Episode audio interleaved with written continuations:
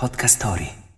Il 4 agosto 1932 Adriano Olivetti trasforma la Inge C. Olivetti Co. di Ivrea nella Società Olivetti.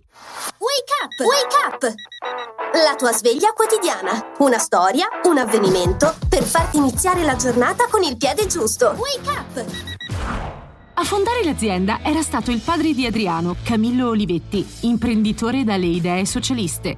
Sotto la direzione di Adriano, genio del suo tempo, la Olivetti diventò un'eccellenza italiana.